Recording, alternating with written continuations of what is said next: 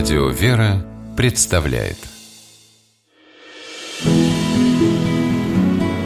Имена, имена милосердие.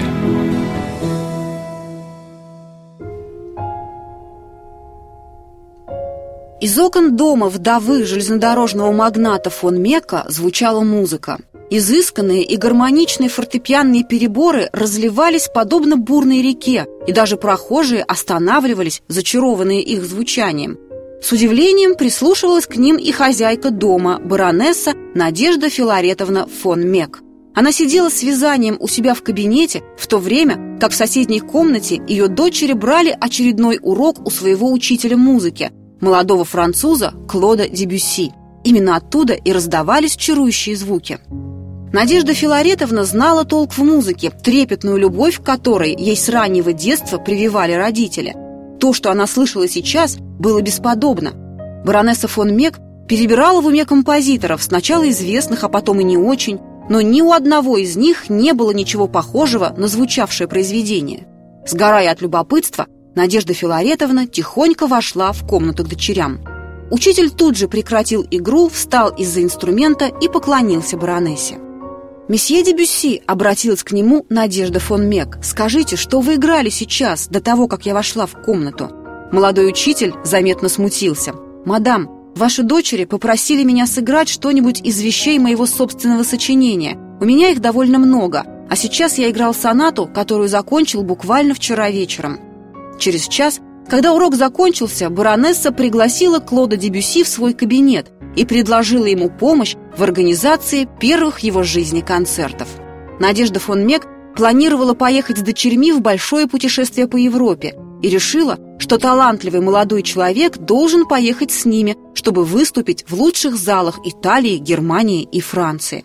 Все финансовые расходы по организации концертов Надежда Филаретовна взяла на себя. Так, благодаря энтузиазму и щедрости баронессы фон Мек, композитор Клод Дебюси получил мировую известность.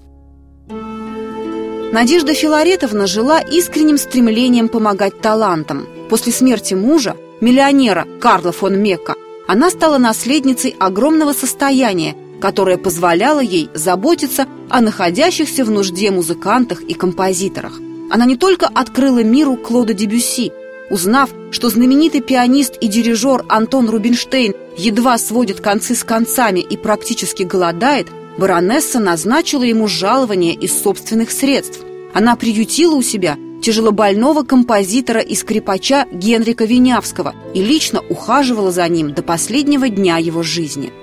«Бедность не должна становиться на пути у гения», — говорила Надежда Филаретовна. Ей самой в жизни пришлось испытать нужду. До того, как разбогатеть, ее супруг был бедным служащим, и только по Божьей милости Начатое на страх и риск собственное дело, железнодорожный бизнес, принесло семье фон Мек миллионы.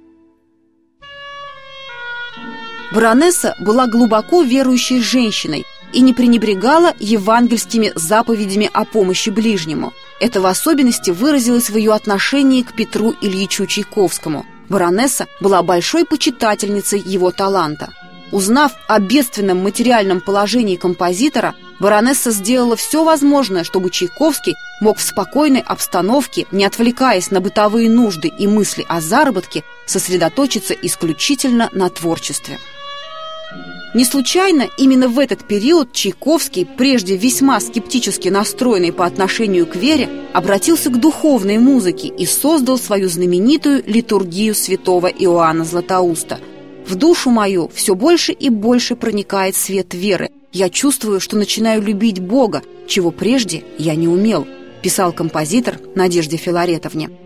В благодарность за поддержку и заботу Чайковский посвятил баронессе фон Мек свою четвертую симфонию «Фа минор».